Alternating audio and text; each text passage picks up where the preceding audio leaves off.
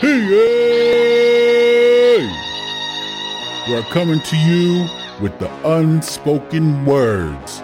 This is the Red Road Perspective. With humility, experience, reflection, and that unique style of indigenous humor, we discuss the issues that affect our mind, body, spirit, and emotional well being as natives in recovery. Sobriety, community, accountability, transparency, and service work. Uh, hope. Hey! Don't waste it. Somebody's got to pay for those cupcakes. Cupcakes, uh, hey! Episode 113, the positive change episode. Hey, positive change. I hope Barack Obama. A Barry new beginning slate with. Barry O running for chairman 2024. Abzaluga. Aho. Uh, Aho. Uh-huh. Uh-huh. Uh-huh. Yes, sir. Unspoken words, episode 113. Hey, we're going to run a 113 zone, boys. One, one, three. 113. 113. 113. 113. yeah. Don't talk to me like that. You like it. Don't chant at me. Don't chant at me anymore. Don't chant your zone defense. I don't like it when you go zone.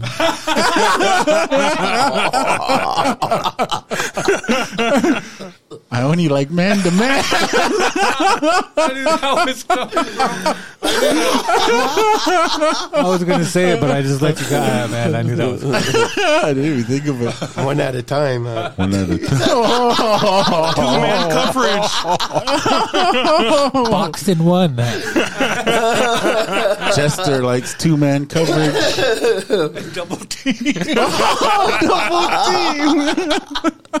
all day long. Man to man. You guys do man to man.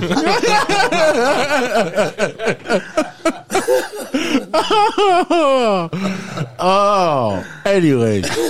Over here to my right, all the way from Arrow Creek. He's your resident sensei, your favorite Indian, JC. Say howdy. Howdy. All right. Oh, howdy, howdy, sir. Howdy, howdy, howdy. Hey, how are you? Hey, how are you? Hey, how are you? How are you? How do you do that with your tongue? I was watching that one video. And over here to my left, all the way from L, Jesus, he ain't even trying to preach number 83 in the place to be. Randy, how do you do that with your tongue? You guys didn't even let me finish. I had to cut you off. Like that was a serious question. That- what's that um Wouldn't you like box over ice guy's name?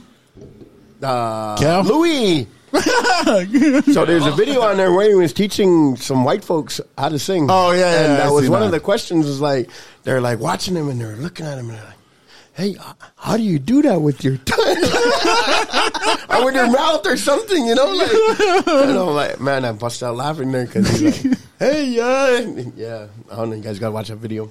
I've seen it before, but I don't. It's been a while. You've got to say show now.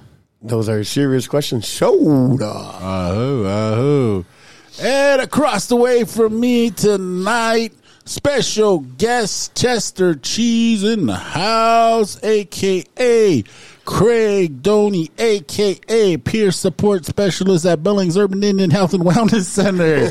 Say shoulder. Shoulder. Ahoo. Also from Arrow Creek by way of Billings South Side. by South Billings Boulevard. on the way to Br- Pryor, huh? Pryor McDonald's. Pryor McDonald's. McDonald's. Pryor holiday. Pryor Burger King. Somewhere. Blue Bucket. Blue bucket. Blue Bucket. Okay, and you know me, Mo Hugs, not drugs, all the way from up the road in Arrow Creek. Oh, it's good to be here.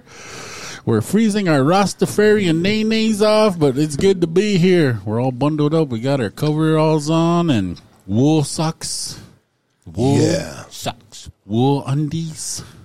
So cold today, Josiah Hugs has covered his toes. Hey! Hey. Well, so not even wearing these. I know, but he covered his I got my Crocs on. I got my Crocs on. Still wearing shorts though. Yeah, still got the shorts though. I know. It was like the only time I was going outside, so I had to put on the shorts.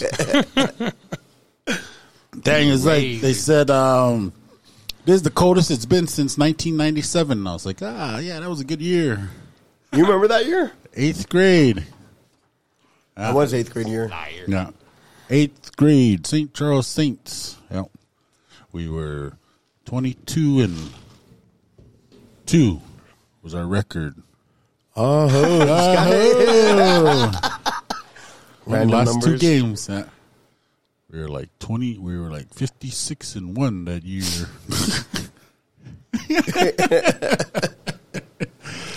hey, how you guys doing? How you guys So- staying warm? By not going outside. Damn. Yesterday, Oh, very I went- practical.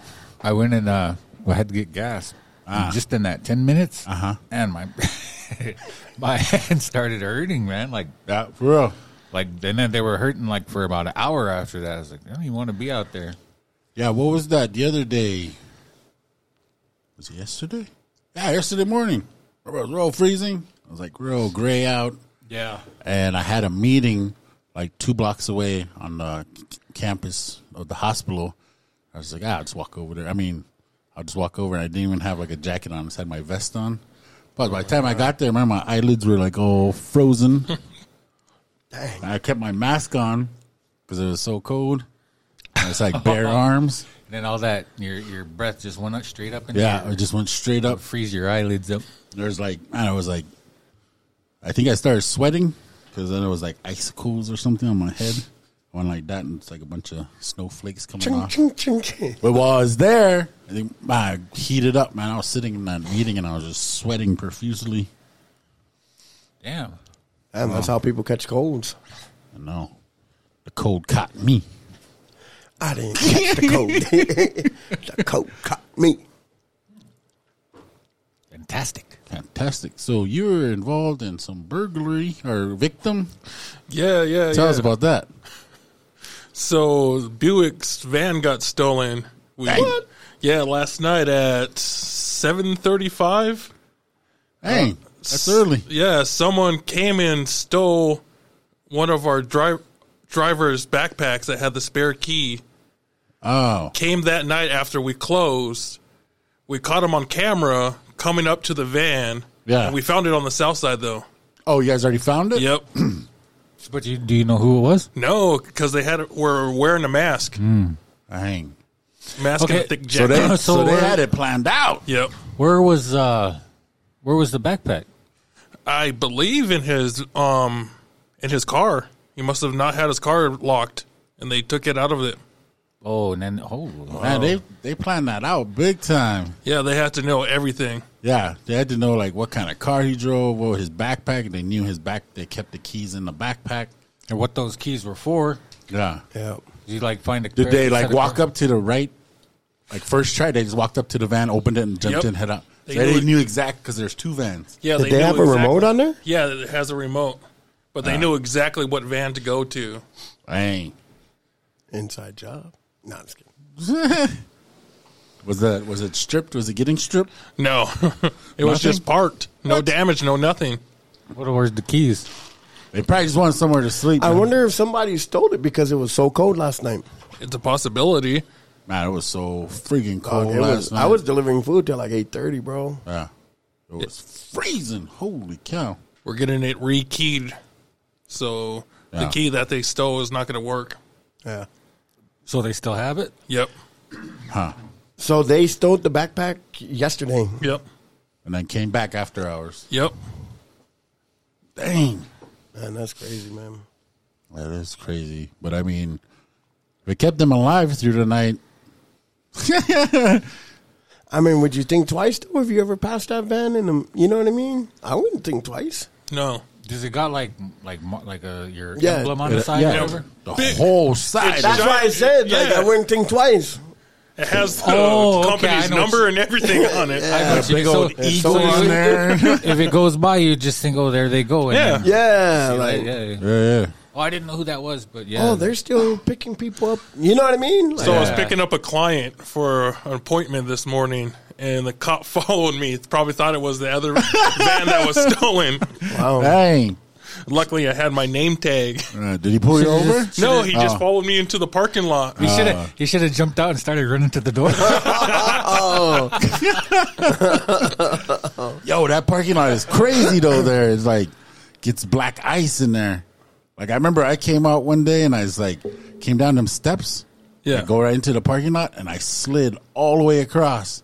Like I was, Oh my gosh. like man, it was like I just Is it stepped it and I kind just go down that like it's like yeah, it's just like slope? a, just a little gradual slope, but it was like black ice, and I just stepped and I went, whew, and I slid all the way across to that little median there with the trees and stuff. Yeah. I stopped there. I was laughing all the way across because I was like, whoa, whoa, whoa, whoa. Pa- Nuts. passed up your car.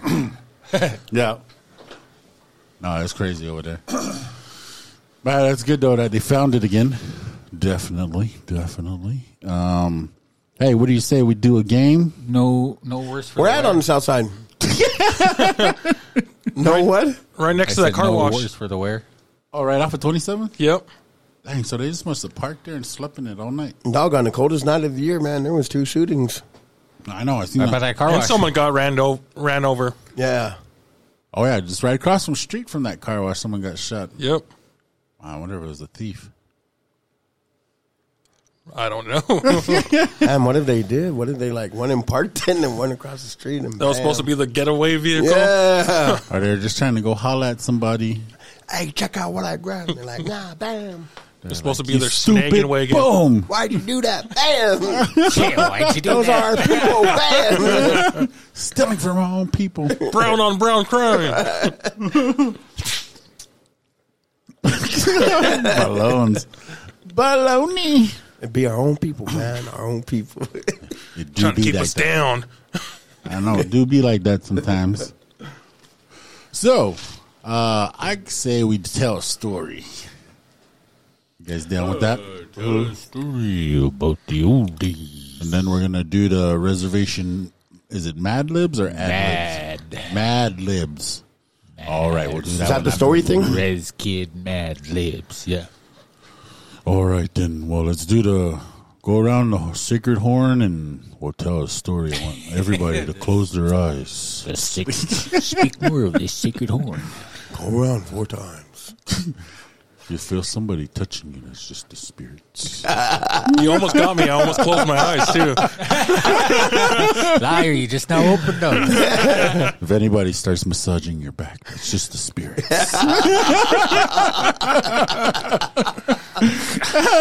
you open your eyes and JC's is giving you a nice massage. I'll wait about five minutes to tell him to stop. He's like, "Don't worry, I'm just a spirit."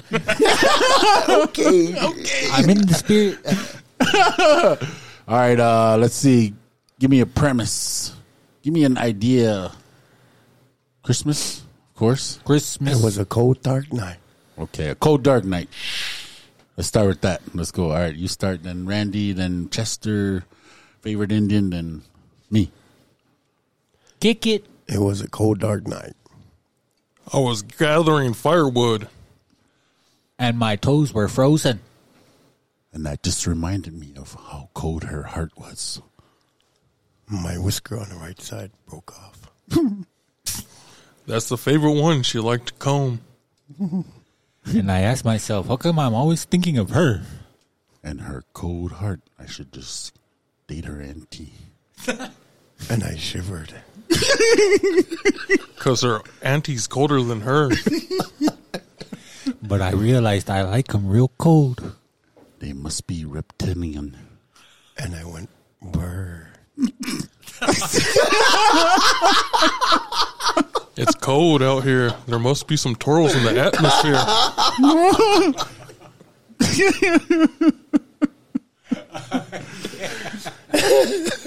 There must be some aunties in the atmosphere. I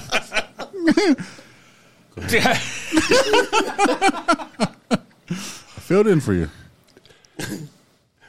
And then when I turned around, there was some aunties right there. All she had on was a buffalo robe.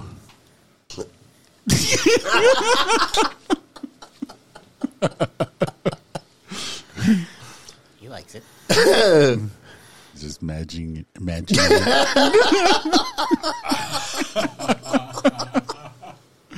Let's restart then. All right, let's do one more. That was Cross, pretty good. crossed him up on that one. I know. I was like, how, where am I going to go down? I'm like, I know. She got a fresh mullet. cut. um, uh, let's do uh, Christmas Eve. It was Christmas Eve. You're going to a party, non-alcoholic party. No cocaine or meth either. On the way to the non-alcoholic party with no cocaine or, meth. meth either. I was wondering how I was going to hook up with her.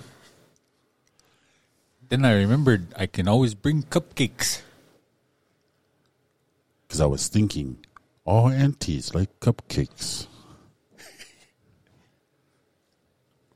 They have bingo bunnies. Do they have cupcake bunnies?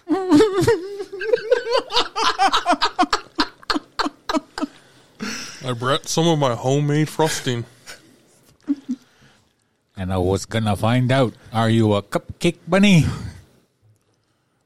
And as soon as I walked in, she had bunny ears on, so I knew I had a good chance. But I couldn't even breathe. Did you say breed? Breathe. Oh. Because I forgot I'm allergic to bunnies. I choke and I choke and cough when I get their fur in my nose. But I just put my arms around her, and I wanted her to be mine. And I whispered in her ear.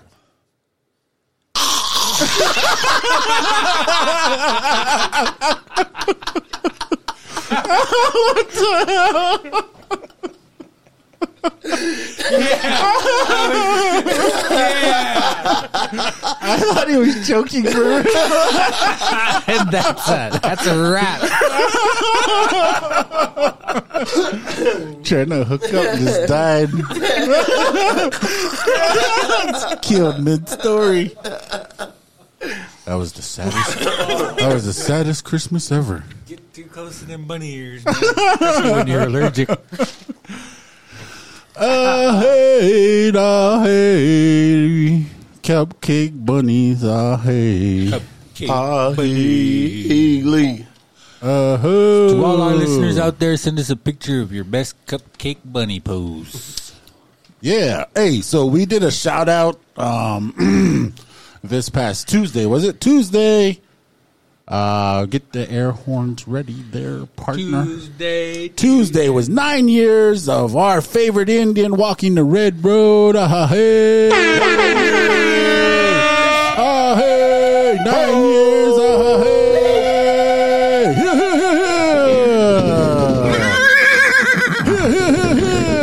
Sounded like a bunch of noise.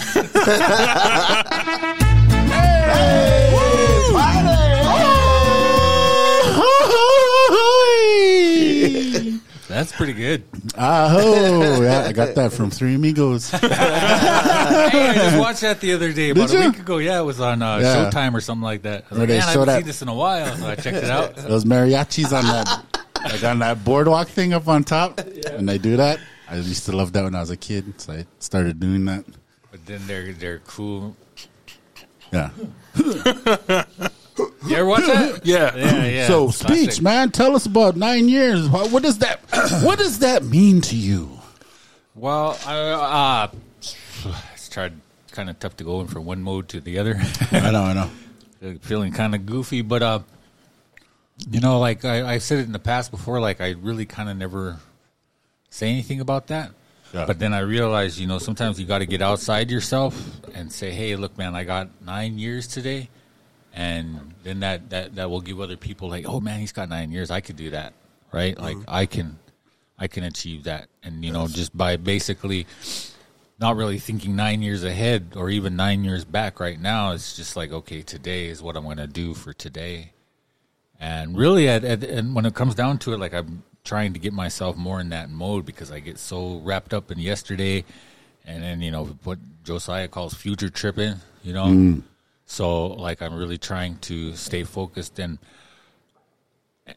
what it means to me is like like anything's possible, right? Mm-hmm. Because like I, I don't know what it is about nine, probably ten will even be a little bit more, you know, um, make me think a little bit more about it. But it just kind of re- that's kind of that's a long time, man. That's that's a really long time, and um, you know, trying to maintain humility, but at the same time saying that's pretty fucking badass, dude. Hell yeah. Hell You know, yeah. and, and I and I Yeah, and, uh, and I and I just want to say to everybody, it doesn't matter if you got nine days, nine months, nine, you know, whatever, nine years. You know, um, you know, we're here with you. We support you. Mm-hmm. We're always gonna, you know, you know, stick by your side as long as you're willing to walk. And um, you know, and I'm not perfect by any means. Hell no. But um, at the same time, you know, it's it's a far cry from the person that I used to be that that, that woke up that nine years ago Yes. on Yes, that first sir. day. And so, to anybody listening, you know, if you're just starting out, or if you're just kind of going through a little bit of a tough time, you know, maybe you're in a winter season, um, you know, stick with it. Do everything you can, do anything and everything you can just to make it through today. That's all you got to do, let tomorrow take care of itself. You know, and as I'm saying these things, I'm really kind of talking to myself as well. But um, you know, that whole we talk about cliches all the time. You know, that whole one day at a time thing is kind of uh, that's all you can do because all we all we have is today. Yep. And so, you know, I just want to thank you guys for um, supporting me, being with me, walking with me, encouraging me. You know, um, listening to me when I want when I need to vent, and you know, letting me uh, basically have that that outlet, and that goes for all the the listeners too, because part of the my walk on the red road, a huge part of it is this podcast, and you know, using it as like a th- almost like a therapeutic session. And if they, and if, and all the people that you know um, get contact us and and you know give us encouraging words or give us advice or you know helped us have donated money, uh, time, rooms, whatever. Um, I just want to say thank you to all of you. I appreciate it from the bottom of my heart, man. I couldn't do it without you guys. Um, if you're listening to this, that means it's you. Whether it's just is your first episode or you know you heard all 113. Uh, this is great. It's it's it's pretty cool to be a part of this, and I'm just you know humbled and honored to be here. Really, honestly. Ahoo! Neck flaps, ah hey! Neck flaps, ah hey! Can't get the neck flap. I I still got to get the one where I'm gonna layer 'em, but I haven't been able to get in here. So Here, here, here. uh, coming soon. Well, hey, congratulations. Super proud of you. Man, I always knew you could do it. Get to nine years. oh, uh, that made me laugh dude, when I was when we were texting back and forth, and then I was like, "Oh yeah, oh they gave me a hundred dollars because they have crazy con- hat contest. Yeah. Hundred bucks, dude." yeah.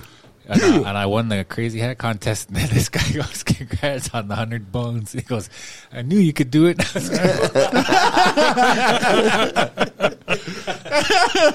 Cracked me up. I was like, "Baloney!" I knew you could win that contest. I knew you could. Always, I knew, always knew you could do it. No, that's pretty cool. And like, so I put it out. Me and Randy put it out on our social media. Put a picture of you, that kind of painting one. Uh, I shared that with you, and man, that was like our on our on our Facebook page and group. That was the post that got the most love in these past two years. Yeah. So that gave me an idea, like the most love, like as far as likes and hearts and stuff, and then the most comments. Oh, give So- me the hearts. Give me the hearts.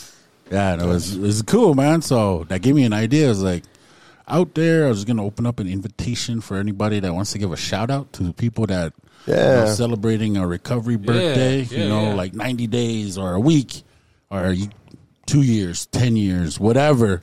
You are list. You are listeners. You want to give a shout out. Even you want us to shout you out, man. Just shoot it to our page. Give us a picture. How long you've been walking the red road, man? We'll put it on our page, man. We'll put it out there and just let everybody know, man. We'll give you a shout out on your recovery birthday. Yeah, Yeah, yay! you got to you got to celebrate that because it's it is it's an accomplishment. But you know, like before, like I said before, I, I was always kind of quiet about it because it just you know. Yeah, yeah, yeah. But now I kind of you know more and more I'm realizing you know just how how amazing we are when we do that like every day because I know from whence we all came, right? Oh, yeah, I, sure. I know what that struggle was like, and so man, just yeah, we ain't got to be like that, and we're not gonna be like that. So that's something to be shouted out. I think. Yes, sir. Yes, sir. Man, congratulations again. I'm proud of you. Yes, sir. Thank you. Congratulations. Yeah, it was awesome. Congrats. I think I think like nine years though. Like, I don't feel like you should feel bad for celebrating you Yeah. because you only know the price you paid to get to where you're at. Yeah, yeah, I hear that. You know, like you paid that price and you made that ultimate sacrifice to ultimately say no, um, and concentrate on yourself. And you look back like, man, nine years. Like, look at how much you've accomplished in nine years. You know, like everything that you've accomplished that probably wouldn't have never happened had you continued on in your addiction. So I think, like, man, celebrate you. Mm-hmm. Yeah. Thank you for that. Yeah, because I know, I do know in in the past I was just kind of, I don't know, maybe I was just kind of ho hum about it, or I didn't really actually see the big deal. But like I said, like more and more, I'm realizing, you know, Yeah, you're taking stock in how far you've come. yeah, because like you know, and you just you know, piggybacking off what you said, it's like I said it before, it's like nobody's know nobody knows what we've been through just to get to this point. Yes, sir. right? And and but we do because we tell each other all the time and we talk about it. But you know, so yeah. Word, man. And, and at the very least, you know, I, I mean, my hope is my my hope has always been, you know, with this podcast and with um, sharing a little bit about myself. My hope has always been that you know somebody finds encouragement and hope and man, I could do this. You know, I, I, I can give them some of that because I can't give you any money, and I ain't gonna share my cupcakes. but I give you some advice, and blessings. I'll give you some Strong of those, words. those spiritual shoulder rubs. and a spiritual massage. From experience, it is spiritual. You should make, should make a business card and say spiritual masseuse. They have those. They're called That Reiki. sounds. That sounds. yeah, What are they called? like Reiki. Yeah, They don't actually touch you. They put their good juju in your body. They wave their hands over you. Really? Yeah, people pay like 150 bucks a session. yeah. We're in the wrong business, I bro. know, bro. Now you all need to become Reiki, Reiki practitioners. Yeah. How do, I, how do I become licensed? That way you don't have to give, you don't have to touch them. you can get away from the massages. How do I become licensed in Reikiology? Reikiolo- Reikiologist. Let us come put your good medicine in you. Ah, yeah. so let us put our juju in you. All right, that kind of that went left. That went left field real quick. That's a little bold. That's a little bold. I don't. I don't want any kind of your that- medicine in me. That could be your catchphrase, I don't want bro. any kind of medicine from you. That could be like your, your, your business slogan, bro. Keep your medicine over there. Let us put our Please, please juju don't in doctor you. me. don't doctor me. Your medicine is not welcome here. hey, so you got the Mad Libs, Ad Libs, the reservation yeah, Mad Libs. Let's do that real quick. Yeah, let's play that game. I, I got a kick out of this one. Jingle it, uh, bells, it's, it's a little bit Batman different. smells. So, hold on, let me. Let me. Robin, Short story. read the name. My old age. Batmobile. Okay. Lost the will. All right. Oh, we lost that wheel. So, Joker. we need a. Okay, the title. oh, he got away. Do we do we want to name it after the protagonist, the secondary carry Secondary character, character. name after an object from the story, name after the weather, after the weather. name after the place where it all happens, or random? Person, place, or and thing. random. Did you get any of that? I feel like I, these two clowns are in their own world. Dog, everybody Yeah, I came in got with it. wacky energy. Yeah. He's trying to reiki you from across the table. I know. Hey, Georgie, your medicine is not welcome here. Out, out. My medicine voice. Listen to me. All right, well, Uh, name it after whatever protagonist. that's the head, the main. Headman dancer. All right. George Reed. He's not So here. you want to set the scene? you want to launch into action, or do you want to focus on the relationship? Let's launch into action, Those are baby. pretty deep, man. I need some action tonight. All right, action it is. Not my first. Action launch. nor my Okay, the conflict. Do you want it emotional, violent, or financial? Whoa. Whoa. Emotional. Yeah, emotional. Emotional. Okay. I get So the resolution- Emotional. Resolution. Do you want it happy, sad, or vi- violent? What's the violence? Violent. Let's go violent, Uh, baby. uh, okay, now. the first one is your name of your protagonist. Give me a first name. Buster. Jethro. Jethro. Jethro. Jethro. Jethro Buster. How do you spell? All right, I was gonna say last name, but okay. Jethro Buster. That's the first name, bro. Jethro So I'm, Buster. I'm assuming that's a male, then, right? Uh, yes. Okay, It's a female. your second, your secondary character, first and first name, Francis. Francis, Francis. With an E or an I? His real name's Clinton. and E and an uh, I. last name Clarence. Running moccasin. Francis Clarence. Francis. No, no, it's my turn. It's my turn. Francis running. I'm gonna say smoked salmon. Francis smoked salmon. Francis Smoke Well, Salmon. fuck, Tyler. Cool. Ah, Male or female? Female. What do you guys think? Female. All right, all right, all right. He's a Okay. little hee hee. What kind of heh Kinda hee hee. I'm just kidding. Okay, what does the second character want from the protagonist? For example, closure, revenge, a hug. Revenge. Love medicine. Love medicine Oh, you guys got quiet. Wants revenge. Both these guys said revenge. How does the second character feel about the protagonist, positively or negatively? Negative. Negative. Negatory. Man, you guys are dark. You guys are dark today. Negatory. Okay, something the protagonist would like to say to the second character. Me? No. Oh, okay, okay, yeah, you. Me. Um, The main character say to the second character. What does he want to say? You didn't want me when you had me. Now you're on your third baby daddy. Oh, do I get to type that? No, you're on your third baby daddy. Just put that. Oh, okay. That's a lot easier. That's a Method Man line. It's not original. Just wanted to put that out there. Third baby daddy. Okay. These bars are not mine. Randy. Name the name the name of the place where it all happens. My teepee. I was just saying, Grandma's teepee. My, in my what do you call that? Reiki? In my love shack. In my lo- okay. My love shack, like Randy's love shack. Yeah, Randy's love shack. under his buffalo robe. Randy's love shack. Where it's nothing but steam. Things get real steamy.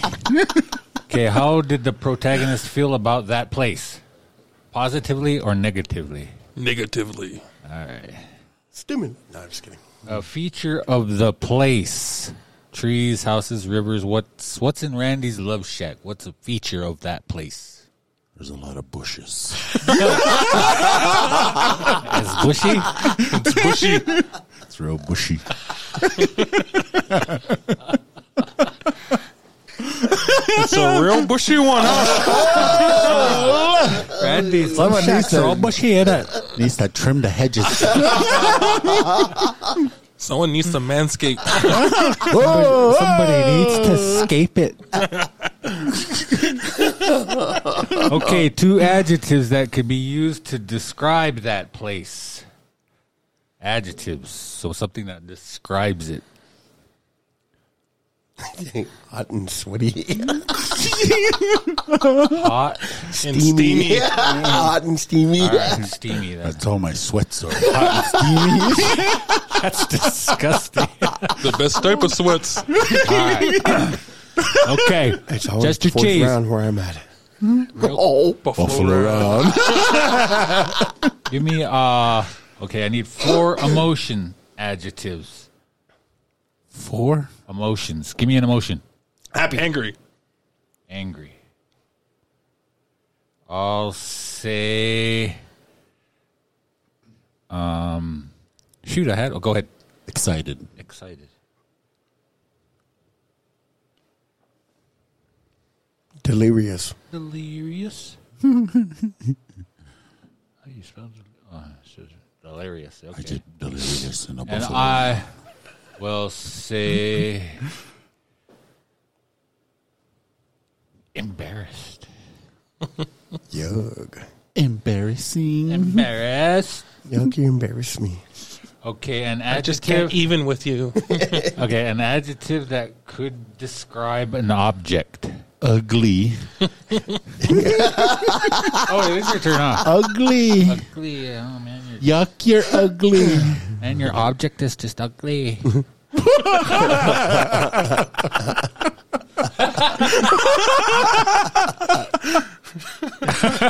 Keep your ugly object away from me. Looks like your uncle's. hey, hey, hey, hey. It's almost Christmas. Wait, now, okay, let's get through this, man. Let's get through this. Six, six, six, six adjectives to describe somebody's character.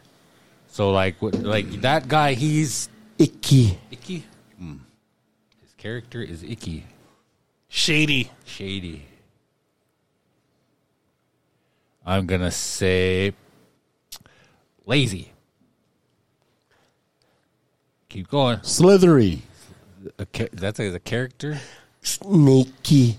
Like adjective? Yeah, like you know, like somebody's like you know somebody's lazy. He said icky. Somebody's he's shady. slithery. Slithery. Yeah. All right. Slithery. Two more. Keep going. Key. Ugly. You did ugly. Lazy. Yeah, lazy. Blistery. Blistery. I don't know if that's a character defect, but Scabby. Slimy. slimy. Misty. The hell is sounds like we're describing Hey, a worthless snake. All those words that are on there. Anyway, an occasion like a party, holiday, funeral, funeral. These guys. It's your turn. Oh, is it? Uh, an occasion. We will say Anniversary. Buffalo round. buffalo round. Hot dog roast. My mind just went all over the place. Uh, The hot dog round. all right, we're, we're gonna go with that. We're gonna go with that. I like that. You convinced me. Three verbs. Action words. Me? Lovingly.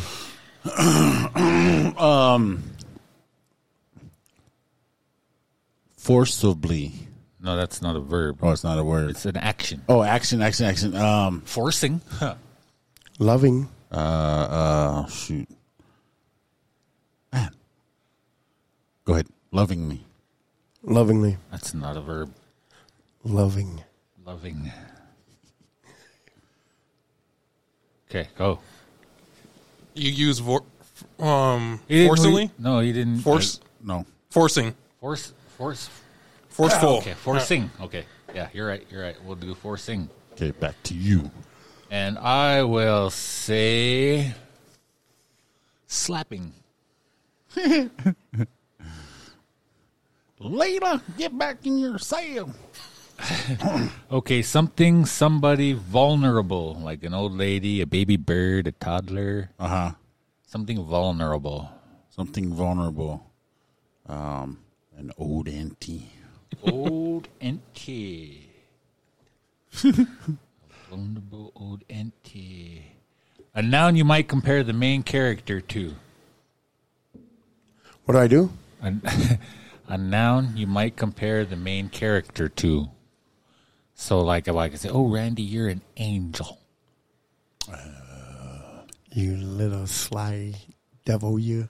A devil. Okay. Ooh. You are so diabolical. Cheeseburger. A noun you might compare the other character to. Buffalo. Buffalo. Choke cherry. Juneberry. Okay. A type of music. Uh, Powell. No, yeah, power. We'll do power. Oh, wow. Cha. Ch- Oh, wow. What? Cha. The protagonist's favorite drink. Arizona iced tea. Lemonade. That cool, refreshing drink. Tea. Two objects. Baseball bat. Baseball bat. Ho, ho, ho. and I'll say a hoe. A hoe. No, like a gardening tool. A hoe. Now, why would you call his mother a gardening tool? Currency, plural. Like what? A currency. Uh, dollar bills. Dollar bills, y'all. Dollar, dollar bills, y'all. Two dollar bill, y'all. Should have said pennies. Okay, a noun to do with the weather. cold. Eh, I knew that was going to come. It's Steam. freaking cold outside. Three animals, plural. So, in other words, more than one. Otters. Otters. Dogs. I'll say prairie dog. Oh wait, can't put it on the same line. prairie Elephants. Elephants. You say elephants. Yes. What makes the red man red? Elephant. Elephant. Elephantes. okay. Two body parts. Arm. Arm. Arm. Arm. Leg. Guys are boring. So one with hips. Hips and lips. Okay, four adjectives to describe physical characteristics. Uh, oh, stringy. Why are you looking at me? Wiry. Again, why are you looking at me? You're asking the questions. Stringy, wiry. Um, little. Little. And I will say greasy. Your shorts. Your shorts. and finally, what's your pen name? Who is this authored by?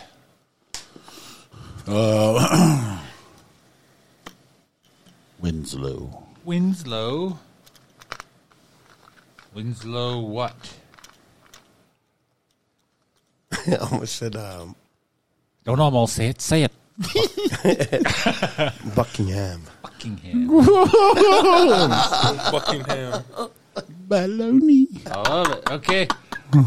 Let's see what it comes up with. All right, let's go.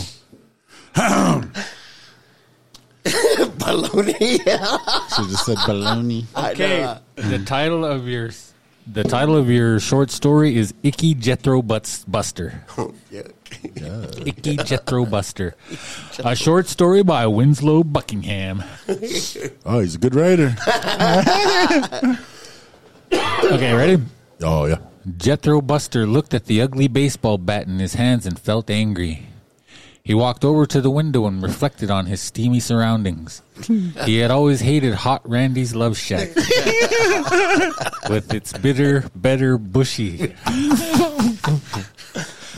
okay, wait, with its bitter, better, bushy. It was a place that encouraged his tendency to feel angry. Then he saw something in the distance, or rather, someone. It was the figure of Francis Smoke Salmon. Francis was a slithery buffalo with a greasy arm and little leg. Choke cherry. Jethro gulped. He glanced at his own reflection. He was an icky, shady Arizona iced tea drinker with stringy arms and wiry legs. his, fr- his friend saw him as a doubtful, dry devil. Once he had even revived a dying old auntie.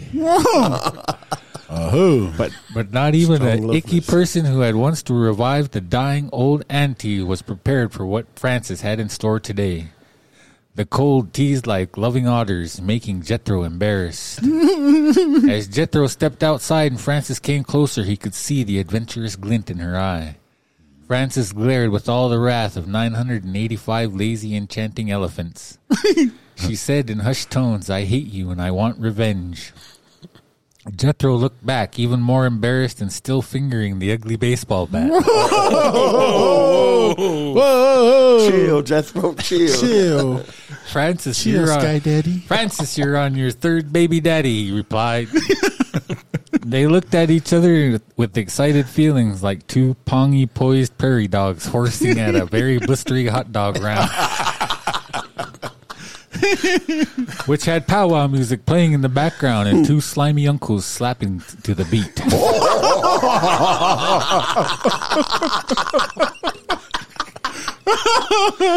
Suddenly, Francis lunged forward and tried to punch Jethro in the face. Quickly, Jethro grabbed the ugly baseball bat and brought it down on Francis's skull. Oh, Francis's greasy arm trembled and her little leg wobbled. she looked. She looked delirious, her emotions raw like a homeless, hilarious hoe.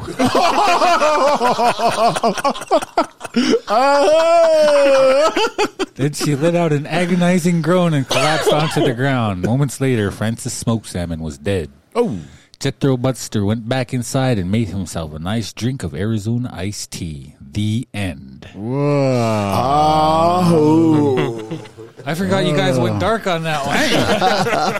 real dark, real quick.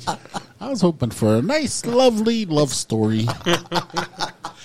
Not the case. Not the case at all.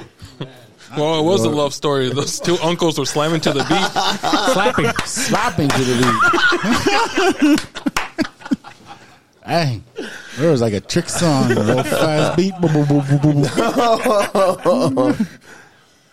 Oh, hot dog round. Hot Yo. dog round. Close the doors. Hot dog ground. Or oh. bring all the rest of them rocks in here. Oh, fuzz! man, That was pretty good. Pretty good.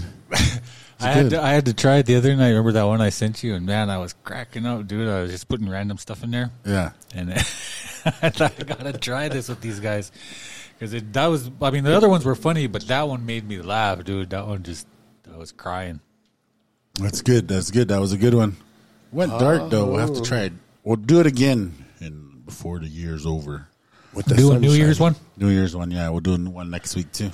Yeah. So, uh, you guys, how's your shopping? You guys got it done, wrapped up? Did you guys start yet? you guys already started? You guys already started? Well, I'll, I'll get there. I'll get there. I got plenty of time. Yeah. What you, Chester, I only had to buy one gift for your lady friend? for my lady friend. Yeah, Oh, okay. it will be delivered tomorrow. Beautiful. Ah, nice, Uh, nice, I mean, nice. that's that's the smart move. Make sure the lady friend's taken care of, and then everything else is golden. yes, sir. Uh, yeah, I, I'm done. I'm done. I'm done. I'm all good. So you- did you go to the like? broke as a joke, but I'm done. Did you go to the store? Or did you do um online? Uh, 50 50. Uh, yeah, probably, well, probably 75 25. 75 online and, then- Online. and then 25 I went to a couple stores the other day. oh, okay. I Well, see, went 'cause like right in the morning, like right when they're opening up because I knew it was going to be nuts this week. that's kind of what I figured because I just like I know you, and I just do not do not see you rock, walking to all the stores. Uh, like doing majority of your shopping inside the store. I No, just no, no, I can't see that for you. no way, man. I ain't got no time. I had to take like a morning off just to go do that, finish up that shopping. No Yeah. time. I nope, I'm not done. Hmm. I started, but I'm not done, and I have the strange. Well, it's a good thing too because uh, a lot of people that are people that I'm getting gifts for are not in the area, so Oh, you got it. Okay. that'll kind of be my excuse. Like, oh, I got it a long time ago, but really, I just got it. Oh, it's in the mail. Yeah, must have got lost in shipping. Wait, I'll check. I'll Let track, track it. I'll track it. yeah, ask you, well, what's the tracking number? I'll track it too. Like, oh, I lost it. Don't worry, I'm an excellent tracker. It's in my blood. All right, you guys feel warmed up? Yes, sir. All Warmed right. up like how? like Hot and steamy. ready to get into a hot and steamy conversation. Ready to get into a hot and steamy hot dog round. Hot Just dog like around. Francis smoked salmon. in Randy's Love Shack. just like those hot and steamy conversations with Francis smoked Salmon. All right, then. Well, DJ, Oh, if you are ready, why don't you hit me with that beat? Ayo, let's get into our topic. Ayo, let's get into our topic.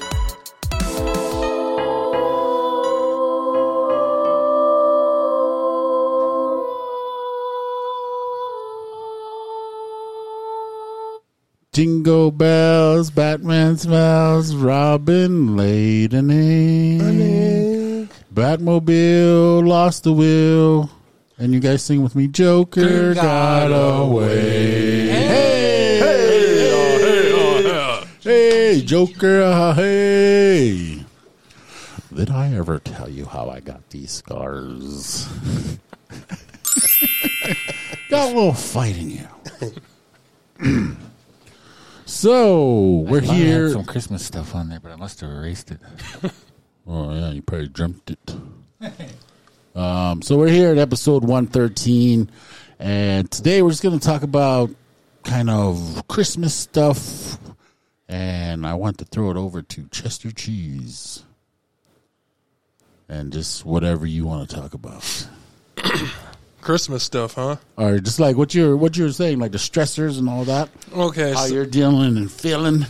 So, what I'm experiencing is a lot of people that I live with because I live at a sober living house. Okay, They're dealing with holiday stressors with mm. their family, not being around their family.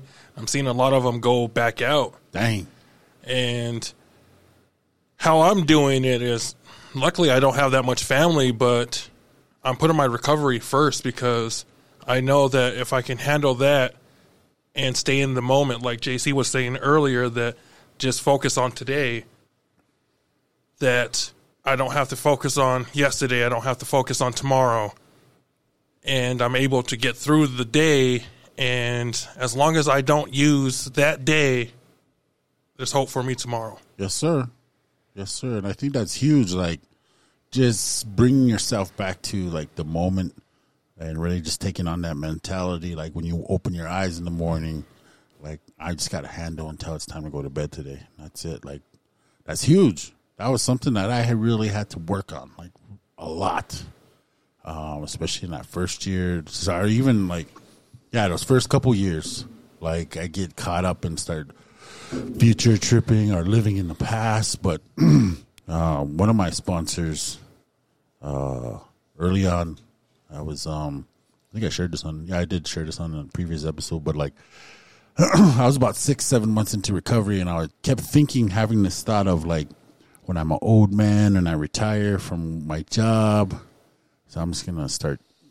When I get to there, um, when I retire, I'm just gonna have like nightcaps you know, have a nice little like in the movies, those little glass cups with the ice in there, and they pour Two some whiskey. Yeah, and you just drink. and I, I just kept thinking about that, so I shared that with my sponsor at the time. Around seven months into walking the red road, and they started laughing at me. And I said, "Man, this is really worrying me because these are the kind of thoughts I had previously." And I went back out because I just kept thinking about that time, and then I just led me to drinking. And they're just like, "Man, you ain't you ain't got no control over." What happens in 30 years, what happens in 40 years. You ain't got no control over that. He said, You got control over what happens today, like in this moment, like right now. That's all you got control over. And I was just kind of like, man, like Never heard that before. It was mind blowing for me. Um, so then that was really highlighted for me. Like I need to just continue just to work on like from when I wake up until I go to bed. That's it. That's all I gotta do. And you put enough for those together, you're gonna get nine years, like JC did. Um, you're gonna get eight years because you're coming up on eight, right? Yeah. in February, like Randy here. Um, so yeah, that's that's huge, man. Just like because I could imagine like those people, your housemates, your roommates, like really future tripping or just like Living in the past too. yeah, living in the past, like Having all, those the- regrets. yeah. Yeah, yeah, yeah. All those Christmases they miss, and then like, oh, I gotta miss another one, and blah blah blah. Instead of like really seeing that opportunity, it's like, well, I'm not out using. I'm in a safe spot. Every my whole family's like can have a good Christmas and go to bed night in a good way, knowing that I'm here and safe. Yeah, they they're not um, grateful for what they have. They they want everything to go back normal, and when they do leave, they don't realize that since they didn't work a solid program, that the family that they did get back is not going to last forever. It's probably going to last a weekend, Yeah, and they're probably not strong enough to go back. Some of them probably are strong Yeah. enough, but I just have to keep them in my prayers. yeah, yeah, for real. Um, It's something that resonated with me. You said this to me years ago. Don't count the days, make the day count. Yeah. And I've lived by that for so many years. Mm. Is because I wake up every morning thinking, how am I going to make this day better than the last? Mm. Wh- How am I going to make this day my best day? And let go of what I'm holding on to. So what happened yesterday doesn't ruin today. Mm. Thoughts, gentlemen. Today is the day. Hoka hey. Oh. I listened to that the other day and that made me laugh. I was like, it does sound kind of funny. the way I said it, not, you know, trying. Yeah, yeah, yeah. But anyway, you know, I, I mean, I get that, like how you, the holidays and stuff, because I was locked up for a little while. And what I learned to do was essentially just call it another day, you know? Uh, I, I think now, like, I'm more, I, I compartmentalize it. Like um, kind of like how he said it like he explained it really good josiah just now like like um i know that my family is okay and they know that i'm okay. You know as much as i would would, would rather be around them and be with them and be able to celebrate and go you know from all the all the relatives places like that um it's just not possible right now. But again you brought up a huge word was gratitude. Like i you know i got nine years and i can be grateful for that. And then you know you also said put your your recovery first. Like you know i've said this before um there's nothing so bad that drugs and alcohol can't make it worse. Mm-hmm. right? Like it, it- and it's that's just kind of like you know the messed up way of how our brain our as addicts uh, the way our minds work is like I'm suffering because of what I did, and to alleviate that suffering, I'm going to go out and do it again. Right? Like that doesn't even make sense, and yet that's how, that's what we that's what we've done for so long, and um and it is tough, man. I mean, like I know, uh, just even general population is um, a lot of people have a tough time around the holidays, and I can absolutely relate to that. Um, but uh, what I will say is that you know it, it is possible. It, it's gonna sometimes it sucks. I know that. I'll be the first one to say that it sucks. But like, why? Like, I'm for me personally, I think um, Josiah is always saying, you know, live amends. Like in, in that day, like if I'm if it's like Thanksgiving or Christmas Day or you know my birthday or whatever the case may be, like if I want to be around my family and friends and I can't, then I can also say, well, you know what? Today I'm not using, I'm not drinking. I can I can give them that, mm. and and mm-hmm. they they can have that too, right? Like, like my mom doesn't have to worry about me where I'm at. Like it's freezing outside, Yeah. and if she doesn't know where I'm at and what I'm doing, but she also knows what I'm capable of, Yeah. Then that just add like that just adds you know that's an added stressor on her. Mm-hmm. And as much as we like to think that you know kids don't know what we're doing, they don't know what we're up to. Like my kids probably knew the same thing. Like I, don't, I mean, you know, so they I don't have to put them through that, um, and it won't last forever. You know, we'll we'll get there, but I mean, you already said it. We have to get through today first. I don't know, like as you guys are talking, I'm thinking about like when I first came to recovery, and I remember like coming to the realization, like man, like I had another person depending on me, and I could not go back. But with the added pressure to be like, okay, like I need to spend this amount on you know my daughter so that she would um, appreciate it. I think, but when I think about it, like man, I was really just lying to myself and putting all these man un what what would the word be like? So I'm adding all this stress on me that I don't even need. I'm basically picking up all these rocks, thinking that I'm supposed to like perform to a certain standard. Um, and it would put me in an ugly place, you know? Yeah. But I just recently looked back on the last five years um, for me, and I was like, man, like I was extre- It was yesterday actually, and I, I looked back and I was like, man, you know what? I'm not where I used to be. Mm. My problems and everything that I have now are different, but it's like I don't even remember how I got here. It was mm. just a daily task of like getting up and going disciplining myself and going to work on Christmas Day or Yeah. the day after Christmas or whatever the case may be. You know, like this is it's crazy because yesterday I posted on Facebook. I said, "Man, I'm today I'm so thankful that I'm not outside changing a hydraulic line that I busted because of the weather." Yeah. You know, like because like dog with that as with the weather that we're having right now, like I'd be outside. You know? But when I look at everything that I've gone through, what I'm trying to say is like, man, we have to learn to look at it and appreciate that journey because where you're at today is not where you're going to be in five years. You know, should you continue to do what you're doing right now? And had I given into my emotions back then, I wouldn't be here. You know, my daughter wouldn't have the life that she lives now. You know, like I wouldn't have the life that I live now. It's nothing special and spectacular, but at the same time, what we have is us. And like last night for the first time, because I just started picking up like DoorDash shifts Yeah. because the um, I just went back to school, and man, I'm starting to feel that pinch, and you know what I mean. Like I'm starting to feel that pinch. But last night when I was done, like my daughter hit me at like eight twenty. She's like, "Dad, uh, when you get home, we gotta we gotta um, we gotta go get matching pajamas." and she's like. But it doesn't have to be tonight. It could be tomorrow too. You know, so she, like, she was like asking me, but she basically like telling me, and I'm like, man, like for me, bro, like man, I just remember being like extremely thankful mm. that my daughter was texting me Yeah. because there was a point in time where I couldn't even afford matching pajamas. Mm. But now my daughter's putting me in the, like in the spirit, and I realize like, okay, I know why I'm here now.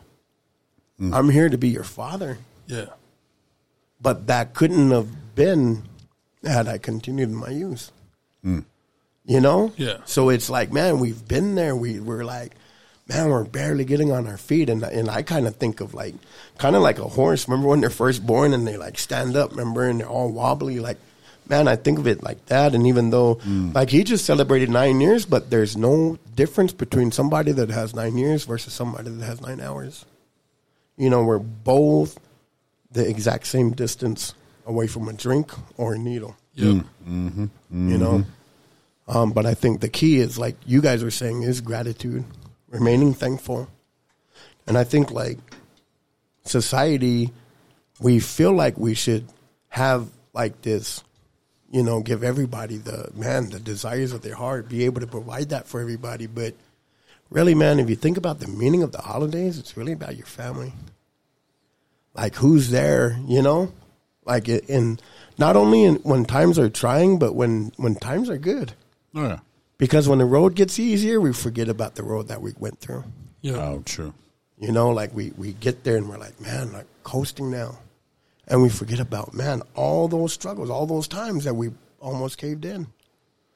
Um, but yeah, that's kind of like where my mind went. Yeah, and just like through our conversation here is really highlighting. I think all of us said it. The word gratitude. Yeah. Um, there's that cliche. You got to keep that attitude of gratitude. And yeah, that was really highlighting just our conversation so far. Um, knowing that, and just taking stock in how far we've come to. You know, in light of JC here, favorite Indian hitting that nine year mark. I remember a time it was Christmas and um, man, I was I was uh, kicked out of the house. I was staying at my parents' house, and man, I had two half a G's. I bought two half a G's, and I went out there to my went back home after work on Friday or whatever, and man, I just stayed drunk Christmas Eve and Christmas Day. Uh, my kids like I couldn't see them uh, and stuff, and I was moved back into my old room at my parents' house, and I had a TV there and everything. And man, I just laid in that bed two days in a row and just was laying there, stayed drunk, watching movies. man. And then like on Christmas Day, they came and knocked on my door and they said, "Hey, the food's ready." And I came out, man. I was probably didn't even look cool, and I went and sat at the table and ate, and I just went back to my room and slammed some more of my half a G and turned on some more Christmas movies and laid there, and I was pretty. When I think about that, it's like pretty pathetic. Um, that how I was acting, I wasn't pathetic, but the way I was acting, like just throwing that pity party and wallowing in that I can't even see my kids, and uh, even even though I put myself in that situation. Um, but really, very thankful for today. You know, like I get to do the matching pajama thing. I get to have all my kids on Christmas Day and be around family and have some fun and games and stuff and looking forward to that. So, but that whole early on, we're so used to going to that pity party immediately because that served us well in that addiction. Because that gave us a that that gave us the green light to go drink for days on end. But to get out of that is so crucial. Um because I, another cliche you know says if you're serious about recovery you're gonna find a way. If you're not you're gonna find an excuse. And to those gentlemen that left the house i mean they weren't they weren't serious about it. Um they weren't determined. And usually you know you can see that right away initially with people if they're not determined. And yeah it's just kind of just to have that attitude of gratitude It's huge I think so. I'm I'm reminded of, of something that I heard. It was like this man was talking to this guy that was in recovery, and he's like, you know, he, he had gotten to this point, and he's like, man, he goes, I see it all the time. People come for the first two weeks, they're grateful and they're thankful, and then after they get their bearings, they start thinking about things that they don't have. Mm-hmm. You know, Yeah. like how did you exist not having a wife this long? How did you exist not having a job this long? How did you exist not have? You know what I mean? Like mm-hmm. you don't you didn't have all these things before, but now all of a sudden they're priority, Yep. and it's like, how do you how do you help somebody to see? You know mm. what I mean? yeah Something that's so plain, like it's almost you know, but yeah, I don't know. It's something they have to see for themselves. What Yeah. keeps me leveled is the gift of desperation of where where I came from and what I went through. I keep that in my back of my mind. So when I think, oh, I can go do this, no, I can't. I play mm-hmm. that tape all the dang time because Yeah. I know exactly where I will be, and that's a crutch for me because I lean on that all the time. Yeah. Because I I remain desperate for recovery because my life depends on it. It really does. And kind of going off of what both of you two just said, um, even when I was with my family, How many times have I ruined things by being hammered all the time? Yeah. Like even if I was sitting right there with my kids, I wasn't there with my kids. Mm-hmm. I was in my own little, Yeah. you know, addiction world, Yep. and so, like, I mean, to put it in perspective, it's like when I had them, I didn't appreciate it, and then you know, you don't know what you have until it's gone. Mm-hmm. Mm. And so now it's like, okay, I can I can make amends from afar. I can live amends. I can be grateful that you know of what I have, and I also believe that miracles happen to us every day. You know, you know, I- I think people in general, but for addicts, it, it it's a it's a it's I think it's a next level thing. But the thing with miracles is most of them don't happen overnight. They hmm. don't happen in an instant. Yeah. We have to wait for that. And I think, you know, like in the past, I used to get so impatient, like, okay, I'm doing this, so this should happen right now. Mm-hmm. I made this choice today, so this should happen today. Yeah. But it doesn't work like that. Mm. Like, we didn't become raging alcoholics or drug addicts or, you know, I didn't become an asshole overnight. I don't think. You always were. you didn't become, you were born. you know what I mean? Like, so. Runs in your family. I was kidding. Oh, eh, but you know what I mean. Like so, like we we have to be able to walk that walk, and I know I know things are gonna come in. They don't come as fast as we'd like them to, but maybe there's a reason for that, True. Right? Like like like Randy said, you know, oh, I I, I get all these things, and now I'm coasting, mm-hmm. and then I forget about you know I was there was a Christmas when I was hurting. And and now that everything's going good, you know what, man? Maybe I can have one of those nightcaps, or maybe I can, you know, relax on the the meetings, or maybe I can, you know, whatever. You know, you start to compromise, Yeah. and I think, you know, everything happens for a reason. Like I said, a lot of times it sucks, but it's worth it. Yeah, it definitely is. And uh, Randy was talking about how uh, all of a sudden, even though you've been away from family, been away from your spouse, or not even having a spouse or whatever, then those things come priority and kind of derail you a little bit. That reminded me of um, the reason why I wouldn't go to treatment, or the reason why I didn't even want to seek help.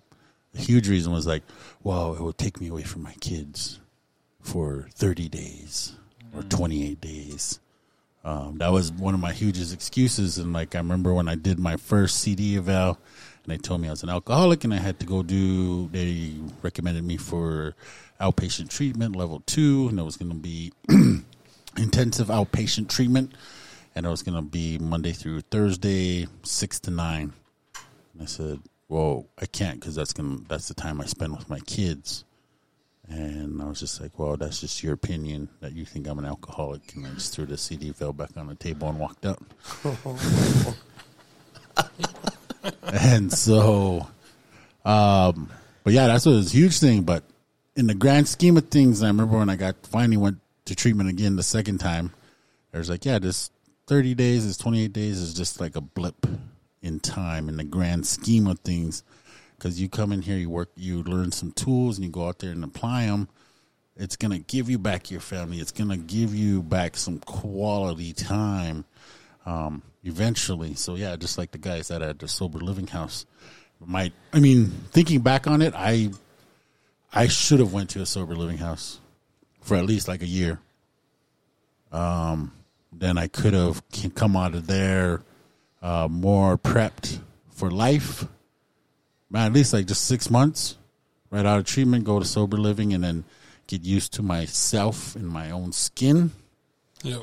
Um, because that was one thing that I really had to learn early on, especially that first year, first couple years, was just getting back to myself, allowing myself to feel my feelings because I hadn't allowed myself to feel my feelings hmm. in so long. I would just drown it, and so yeah, and, you know, hindsight's twenty twenty. We always say that on here.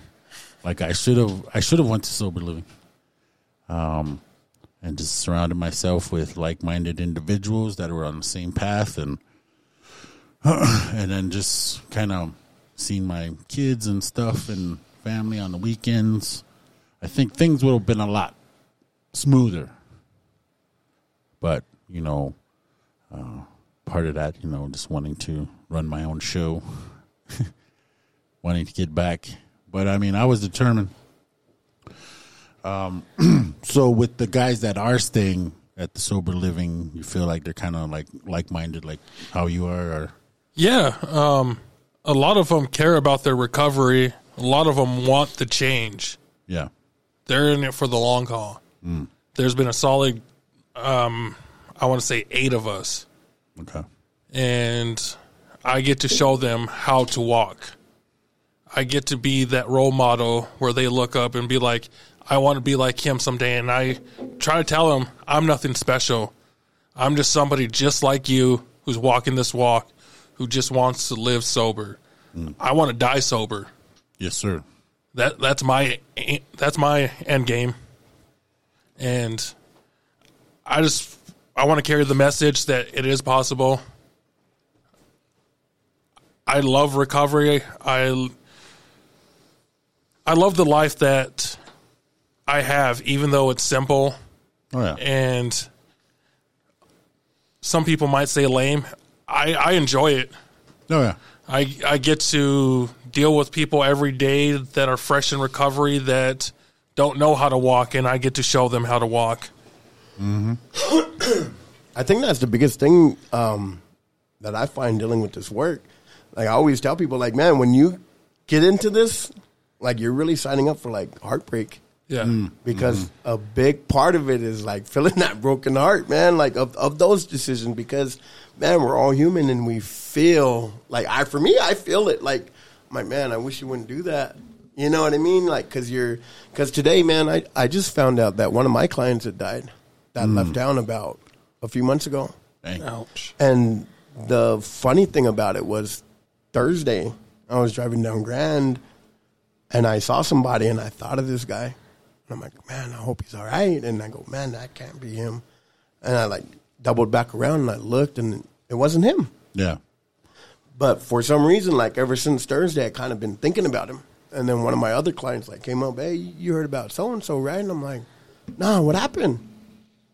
Like, how is he? He's like, man, he passed. I got the obituary right here. dang, You know, mm. like one of my clients that we got out of town a couple months ago, like, and I don't know, but you know, that's what addiction does. it Yes. ultimately, you know, it keeps taking from us, it keeps taking from us, it keeps taking from us until ultimately, like, it takes our life. You know, yeah, and I think that's why I really like it. And this is kind of corny, but that's really why I like the word recovery mm-hmm. because you're recovering everything that addiction stole from you. Mm. Yep. That's like you know, like your feelings of like self worth and, and love and, and and just allowing yourself to feel those things. But most importantly, like being that brother, that son, that uncle, that husband, whatever it is for your family. You know, mm-hmm. like you recover your like your life, and most people would call it boring. But bro, that's what peace is about Yeah. hell yeah, like like man like i'm so thankful man like that i have somewhere warm to go because i understand that there's people out there that don't. Yeah. um, and a lot of them willingly went out you know they willingly went out because they they listened to that voice. And, and this is like from somebody that's eight years almost eight years in like just today like there was this thought of of enjoying alcohol. Kind of like you were saying. Yeah, you know, but there's the scripture in the Bible that says uh, uh, it says the the wine when it's in, in a glass, it you know it shines. You know, it, it's enticing. Um, but that verse it ends. It says, "But the end thereof bites like an adder, and an adder is a snake."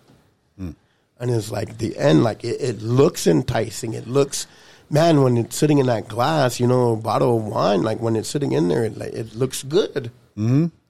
You know, like that's it looks good, but the end thereof it bites like an adder. Mm-hmm. I remember many nights that started out as fun, yep, many evenings that started out as fun. It looked enticing. It's what I wanted, my flesh, like I wanted it, yeah, but the end thereof bit like an adder, Yeah.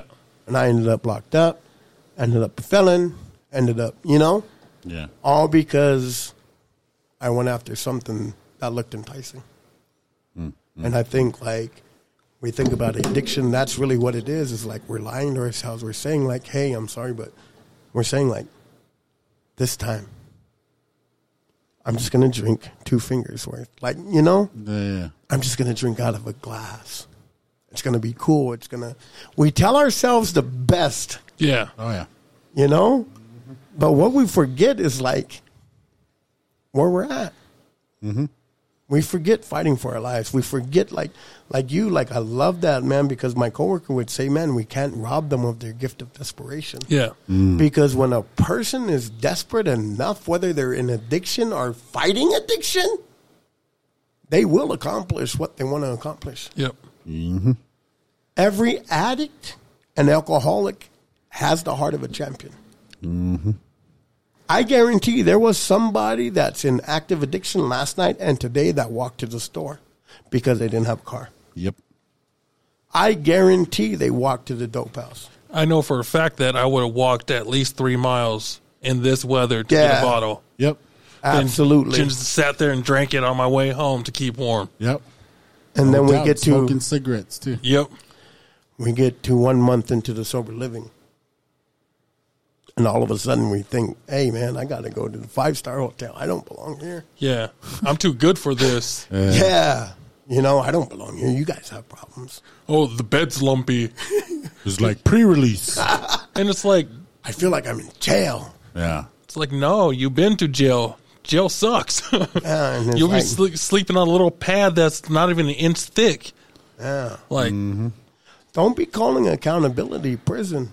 yeah. Yep. You know? Yeah, and Sure. it just reminds me like my kids will sit around and say, I'm bored. And I said, No, that's not boredom. That's peace. And now they'll go, they'll go around the house and be like, I'm just feeling peaceful. That's a good one. when my somebody once told me, and I used to say this to my kids too, when they say I'm bored. I said, "Well, boredom is a choice." Mm. Yep. Yeah, because like in this seven years and some change walking the red road, I've never been bored. Like I just like if there's nothing to do, I love just sitting there and in silence, and just like being there. Like man, this is cool. Like I get to do this. I get to like just sit here and like not even be on my phone, no music, no nothing. Just sit there. It's like ah, I think I'll take a nap. Got about an hour. I can get a half hour in. Yeah, get a power nap in. set my set my alarm and go to sleep. no, it's just like yeah, as you guys were talking, like there was a day, whether it be early on recovery or even in my addiction, that I prayed that I would be where I'm at today. I prayed for this, and only if those people that early on recovery like realize that like man i prayed for this. It's happening. It's my prayers are being answered. Like right now i'm in this sober living. I'm set up for this great opportunity to walk the red road to move forward with my life and get away from addiction get away from that life that darkness. Like if they just had that perspective i think um, things would turn out a lot better. That that reminds me of another thing I probably read or heard somewhere along the lines is that right now the things we take for granted there's somebody out there praying for that right now. yes sir Yep. They're praying for what I would take for granted and whether that be you know, we call it boredom and and um uh you know, coasting or, you know, trying to um what's that old saying? Look a gift horse in the mouth. You know what I mean? Like yeah like look at all of my beds lumpy or it's you know the heat the heat's not hot enough in here or even though it's- i don't know i'm just kind of making stuff up but like there's somebody out there that's probably saying man i wish i had a place to go. Yeah. Mm-hmm. i wish i didn't have to walk to the bus stop to get on the bus to go to get my groceries and then come back. Yeah. Get off and then walk the four blocks back to my place, mm. armful of mm-hmm. groceries. Somebody's praying for that because I know I was. Yeah like to have a car and say, well, you know what, I can go tomorrow because it's kind of cold and I can just chill here and be okay with it and, and not have to. And and I think one of the hugest things too is like I don't, you know, you're always saying, "Oh, I get to do this. I get to chill in my place. I get to relax. I get to, you know, be, um, you know, just uh, boring, if that's what they want to call it. They want to call it. Yeah. But I think back before it was like, man, I have to go get a bottle. Yeah. I have to go get drunk. I have to get high. Mm-hmm. And then you know that's when we walk them three miles Yeah. to Oh, go yeah. get that. You know, that's when we go sit sit in our car and, and warm it up for no reason, sitting in the cold waiting for a car to warm up and then drive, get drunk and then drive back. You know, Yeah. like I mean, there's so many things wrong with that, and that, but that was that was compelling. It was like I have to do that. Yeah. But no, now I get to, now I get to stay home and not even have to worry about that. Yes, sir. So I mean, it's just it's it's an amazing thing. Like, um, there's like I've always said, there's no glory in, in use. As much as we try to glorify it, much as we try to talk it up, you know, we watch these commercials on TV and they're drinking their their booze and having a party and a good old time. And sure, it was like that for a very, very, very, very brief moment in time. Yep. But ninety nine point nine percent of it was misery. Yep. Yep.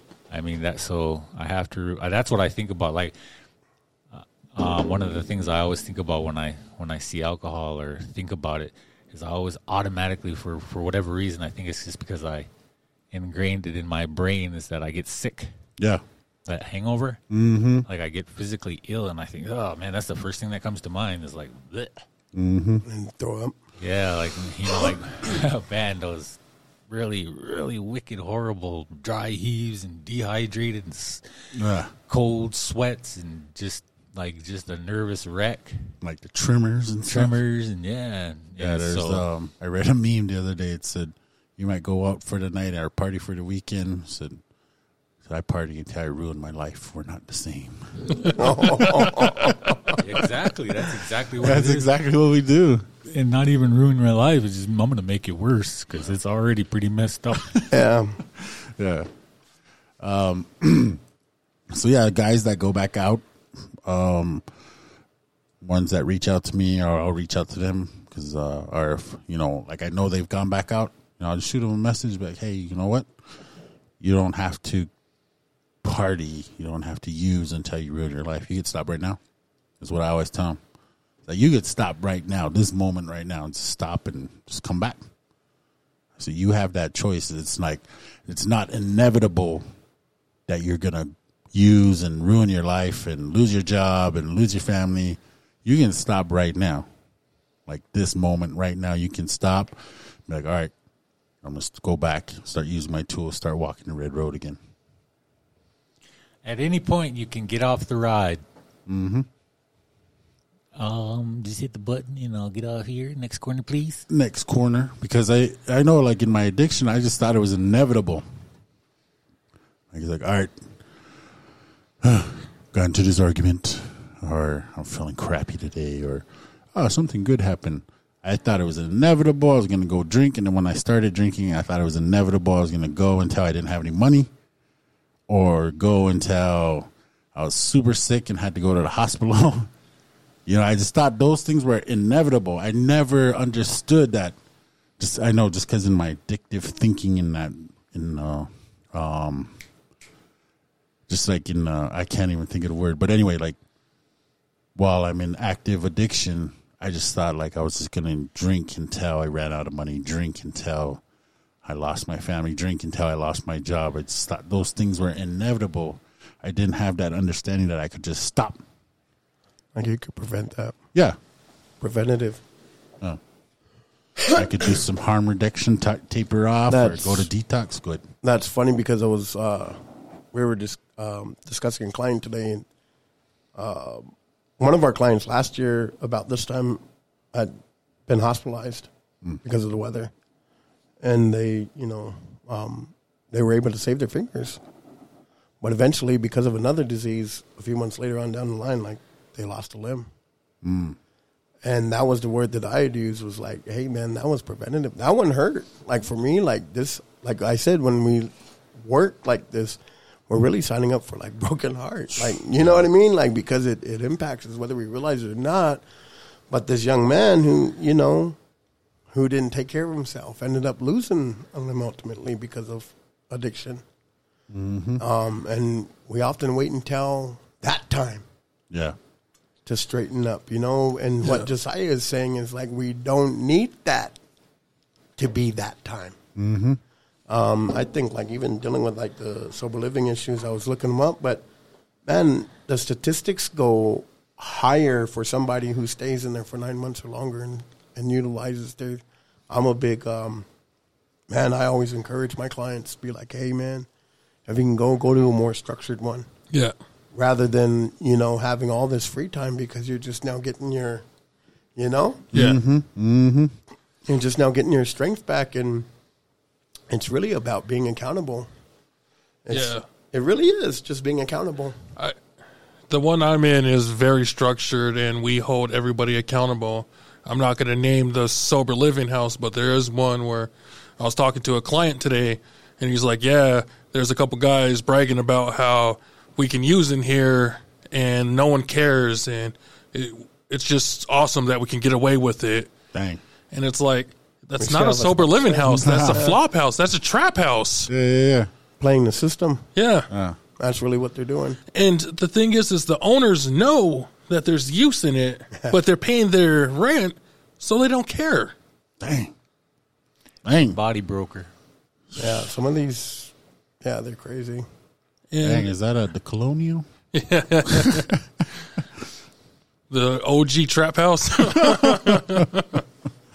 Yeah there's yeah i don't know i don't, I don't yeah I, I'd rather, yeah, I'm not gonna say that. yeah, I'm not trying About to. to drop names. no, not names, but I'm like, I'm just like, there's don't- one, don't- don't set there's him off. one- Don't set there's him off. one sober living house that I do not work with, Yeah, and it's because of you know it's probably the same one I'm thinking prob- of. Yeah, and it's just so toxic that I'm like, man, yeah, no, I don't even refer people there. I don't, you know. Mm, Um, so yeah, it's crazy, but there's a lot of people out there playing the system, man. Oh yeah. Yeah, so Just still operating in that manipulation. Um, but you guys brought up something like accountability and structure. That was so that's huge. Especially that first year, first two years of recovery. Like you gotta embrace that. You gotta embrace that accountability and structure because if you don't, um, you just go back out. Just get back into that manipulation and like running your own show. Because like when I was doing the work with the street folks and then doing addiction counseling and stuff, like one of the hugest things that I huge red flag was someone that wanted to run the show. They had an answer for everything. It was like, well, are you journaling? It's like, no, I'm not journaling, but I share at every meeting and I talk about everything I'm going through. It's like, well, you should journal too. No, I don't think I need to journal because I I'm at a meeting I'm where every night and I share. You know, just like people talking to me like that. And I was like, okay, huge red flag. I feel like he's calling me out, no, no, no. I'm not even talking about you. Staring right at you. staring right at me. I wasn't even looking at you. I was looking at these cough drops. No, it's just like so like that. You know, that was always a huge red flag for me. You know, just like people wanting to run their own show. They always had an answer, and so uh, if they always like they just kept coming into my office and like always had an answer for every suggestion, every tool I was trying to give them, I was I'd finally just look at them and say, "What are you doing here?" And they'd be like, "What?" And I said, "What are you doing here? You're just what are you doing here in my office? Aren't you here for help?" Yeah, that's why I'm here. And I'm like, well, you got an answer for everything I say. Sounds like you got it figured out. And then I was always just like, no, I don't. Like, right there. That's another answer for me.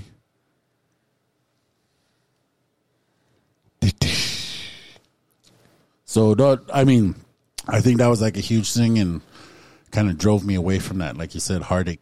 I was like, man, I, I don't want to do this anymore. Plus, I hit that compassion fatigue because I wasn't doing my self care um, religiously like I was before.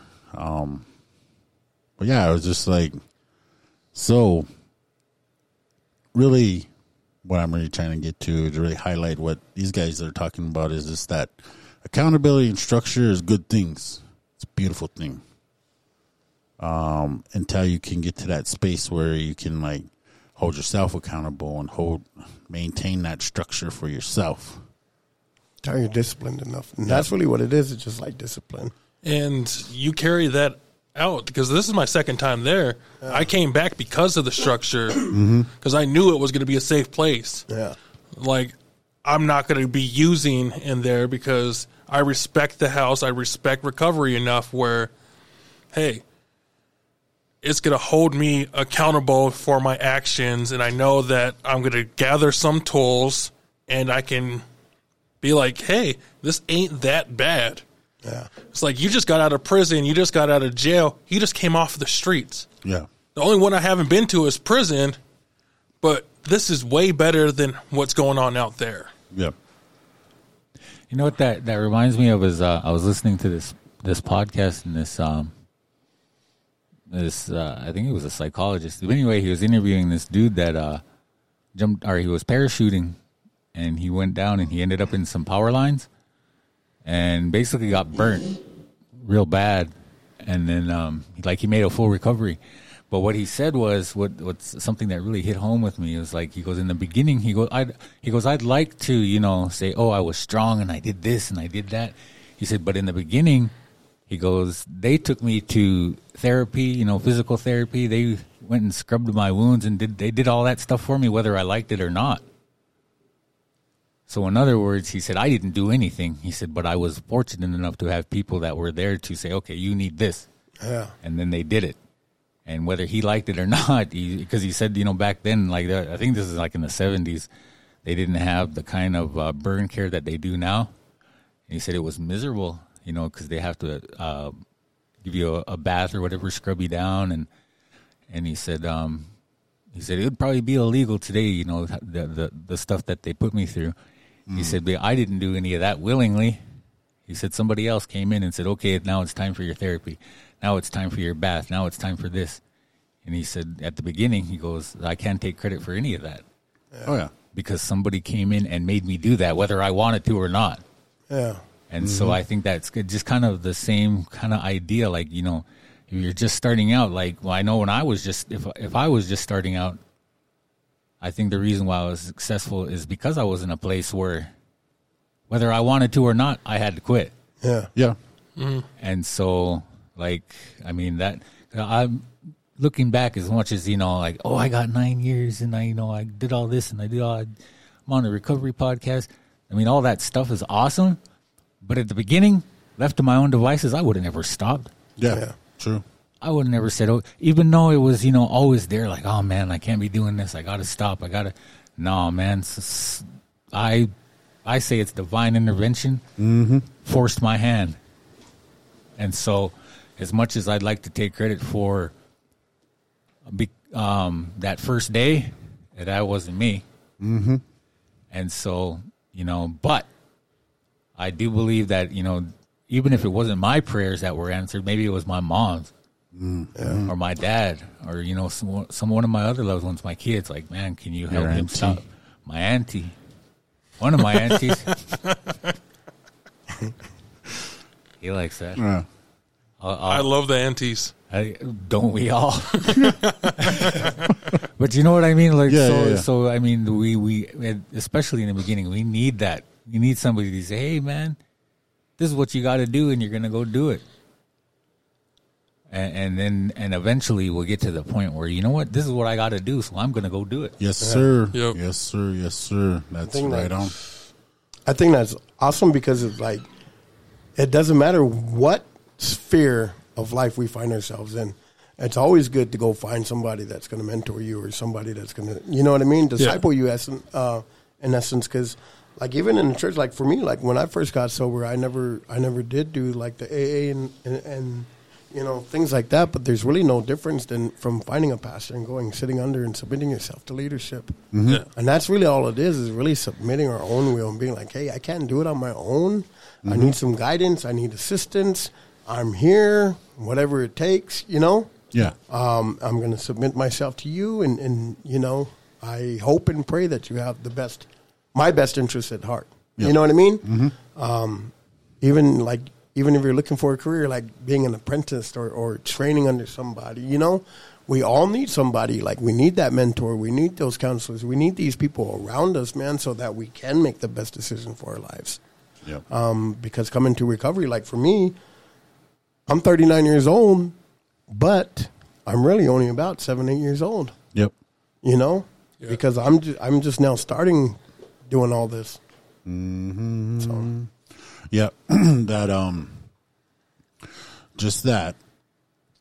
What what seems difficult, what seems like weird or unfamiliar in the beginning, we just keep doing it, like the structure to going submitting to some someone that has more knowledge than us, going to talking circles, going to um, support groups, reaching out, expressing yourself through journaling, expressing yourself at meetings, expressing yourself through your sponsor, your counselor. All those things are unfamiliar to us and seem very difficult, rigorous things to do initially. Um, but what I found was like, I just kept at it. And after a while, you know, I was shooting for that 90 and 90. So I was really using all my tools that I learned in treatment and going to all these meetings. And eventually, like I said, what seemed difficult in the beginning or seemed like unattainable just became what I did. This is what I do. Um, so now that, you know, seven years and some change later, when I'm faced with something difficult or I'm triggered or I got a decision to make, I got tools. I reach out to Randy, JC, even Chester here. I reach out to others in my accountability people that are in my corner. I reach out to them and just be like, hey, I'm faced with this. What do you think? What are your thoughts? Or even just kind of vent to them and see what they got to say um, by presenting that information. And that's just something that I do now. And um, because previously, whenever I was faced with anything, I just wanted to say fuck it and go drink. Like, ah, fuck it. Whatever it was, good, bad, and different. I was like, ah, fuck it. I'll just go drink. Drink over everything. Open my eyes in the morning. I'll go drink. Um, something good happens. Ah, I want to keep it going. Let's party. Uh, get cussed out by the baby mama. Ah, fuck it. I'm going to drink. Whatever. Um, so just wanted to close this conversation off by what, just some advice. We'll go around the horn. Someone's new to recovery, or just uh, someone's having a difficult time in recovery. Um, what would you guys like? Well, coming from your own experience on the red road, what would you say to them to do? They're just they're at a crossroads. Just keep going. Just, Just keep breathing. Just keep swimming. No, but um, somebody that's new, I, I would just, I would just encourage them to keep doing what's working for them right now. Mm-hmm. You know, if it's going to meetings, keep going. If it's going to church, keep going. If it's your traditional beliefs, keep going. Like whatever you find. But also, I think like for me, when I use my own experience, I always encourage people like, man, whatever is worth fighting for, find that and fight for it every single day. Uh, for me, it was my daughter. Um, I know I shared my story a couple times. Overdose, bam, asked, you know, prayed, asked God to give me another chance to be there for my daughter. Almost eight years later, like I still honor that prayer that I made on that first day. And the reason why I started fighting for my life was because I became a dad, you know? Mm-hmm. And I'm not the best dad, but I know that I'm better off than I was yesterday. yes, sir. So that would be, you know, what I encourage somebody else with. Chester. Um, So my advice would be we were talking about it earlier. Halt. See if you're, um, if you're pinging off of one of those. If you're hungry, angry, lonely, or tired, mm-hmm.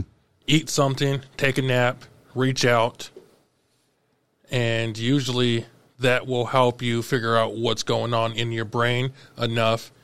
Another one, get out of self. Yeah. Yeah. Ask someone how their day is going True. and take the focus off of yourself for a little bit and that will usually slow down your brain enough, and you usually can get perspective on what's going on in your own head by asking somebody what's going on with you. Yeah. Favorite Indian. Um, yeah. if somebody's, you know, at a crossroads or if they're struggling, uh, my advice would be is to always remember that the pain of regret is going to be a lot stronger than the pain of discipline right now. And to keep moving forward one foot in front of the other, even if it's baby steps. Um, we all go through seasons. We all go through times that are tough. And when, when times are tough, it, it seems a lot worse than it really is. But that goes to say that when times are doing good, they're not as good as they seem too, right? Mm, mm, mm-hmm. mm. So kind of keep a level head, um, pray, um, find your higher power and pray. Like that. That's that's the one thing that that's how I started out in this was through prayer, and that's what I do on a daily basis, like all day, every day. It's like a habit Yep. and don't don't don't give up on yourself. Don't don't don't sell yourself short. Don't. Yeah. And if you do happen to you know relapse, just know that that's an event. It's not your life. True. And you know Josiah already said this part about it. You know you can stop. You can get off the ride. You can say, okay, next corner I'm getting off. I'm gonna take the I'm gonna take the good bus now mm-hmm. because you can make that choice. You always have that choice, and you make that choice. But once you make that choice, then you got to put that choice into action. And you've already heard a lot of good advice. Find somebody who can be accountable to. Uh, get outside yourself. Reach out to somebody who's who they you think might be struggling. Find yourself a good partner or partners, as we've done, and, and say, you know what, like by myself, um, maybe I, I might not be able to make it right now, but if I have strong people around me, I can draw off of that strength. Mm-hmm. But there, like I always said, there's a million and one ways to succeed, but there's only one way to fail, and that's to use mm, mm, mm. Amen. and to stay that way. But if you did, then you don't have to stay that way. It doesn't have to be a failure. It can be a learning. It can be a lesson. Yes, sir. Yes, sir, man. Thank you guys for that. And you know what I'd say too is just to add on to what these three gentlemen have said is like what what really helps me, I guess, when I'm faced with like a decision, fork in the road, or even like, man, you know, start getting into that pity party, wanting to give up. It's like I know what it is to give up. I know what it is to give up. And early on, this was like one of my, one of the things that helped me get determined was like I know what it is to give up. So I'm gonna I'm gonna go see what it's like not to give up. And so for these seven years and some change, not giving up, it's a pretty good life. Um, it's not all sunshines and lollipops, but I just encourage anyone out there that's you know at that fork in the road. It's like, don't give up. Don't quit on yourself. These gentlemen have all said it. Use your tools, pray, and after you pray, man, sit just sit quietly for a bit, a couple minutes, five ten minutes. Just sit quietly because when I do that, um, usually the answer comes. I'm like, okay, this is what. Okay, I know what I'm gonna do. It just like comes. It's not like a, not a, not the voice of God. Now go get a cheeseburger and supersize it. Oh, by the way, this is my dad. Go, my son. You know what to do. Um. So yeah. Oh, my son. Uh huh. Thank you guys. Ladder. Oh, my son. Make your people proud of. Ooh. took, a, took a second to get into that note, huh? Dog, it like it, uh, I voiced it, and then it took like three seconds. All right, cool. On the closing note, what's your guys' favorite uh, Christmas carol? Oh, I like Carol. Oh, Carol, she's a good one. Good auntie. Good auntie, Carol. Mm. she was a good auntie. Our Christmas song then No, doesn't I'm have just to be a carol. I like Jingle Bells. Jingle bells, but you. Oh, holy night. Oh, yeah, that's a good one. It's a good one. I can't say I have a favorite. I'll just bust out into whatever's on my mind. Oh yeah. I've been doing that a lot lately at work because, Yeah. you know that that uh, my buddy over there, um, the old guy I was telling you about. He trying to be all bah humbug, and so I start singing to him. I'm gonna get you into the Christmas spirit, but the last thing I do, I tell him, and then start singing. Oh, and I, I don't really know the words, so I just make up my own, but I keep the tune, you know. like Frosty the Snowman was a very frosty dude. Very frosty dude. Yeah. Uh, they sell them at Wendy's. Hey, they got a uh, peppermint one, don't don't they? Something. It Comes in many flavors. I usually stay away from the guys. Especially ones named peppermint. oh. Okay. This one left, bro. Well, I know. I mean, that that anybody who's listened to this podcast for any amount of time should know that by now. Probably why random people always have smiles when they see us. I know. Here we go. Like this, these guys. Uh, Eagles. Come home for Christmas. I think is what it's called. What? What? Please come home for Christmas. Oh, the, The Eagles. Oh, Yeah, the like, I thought I thought that was like part of the title. I was No, like, no, no, no. Eagles come home for Christmas. Bells will be ringing. Starts out like that. Cause I'll be sad, singing. sad tune. Oh, for check the that out. Christmas to have the blues. I hear them Santa Claus. My baby's gone, Blue moon. and I have no friends to wish me greetings once again. Yeah, you guys listen to it on the way home. It's good for you. Choirs will be singing. Blue Silent night. I'll sing the whole song. Amazing. Why you guys jacked it up? All right, cool, cool, cool. Any closing words as we end this episode 113? What did you say it was? It was the renewal? Oh, positive change Oh, positive. and Oh, new yeah. directions. I believe I looked up the number. That was Obama's campaign slogan. Remember, positive change. was it? I thought it was Barry O. just change. That was Barry O. Positive change, wasn't it? No, I, I, thought it think was positive change. change. was uh Oh, it's like a. as a tribal thing. I think they, I think they ripped off the No, no, rock- the, the tribal thing is can you spare some change? Yeah. Give me a nickel, give me a dime, give me enough for a bag of wine. Hey, oh, hey, oh, hey. so How are you? Hey, how are you? so yeah, number one thirteen. The sole mission and overall meaning of the number one thirteen are that it is associated with positive changes and new beginnings. Uh-huh. Just in time for the new year. Just in time for Christmas. All right. Cool, cool, cool. Thank you guys, all our listeners all over flat earth and our unspoken words disciples. Keep spreading unspoken words gospel, Billy Graham style. And with that, we wish you a Merry Christmas. We wish you. Shoot, Yeah. Merry Christmas. We wish Merry you a Merry Christmas. Christmas. We wish you a Merry Christmas. We wish you a Merry Christmas and a Happy New Year. No, that's Good next tidings weekend. we bring to you and your kin. We Good wish you tidings for Christmas Christmas and a happy new year. Aho! Chinook until next time.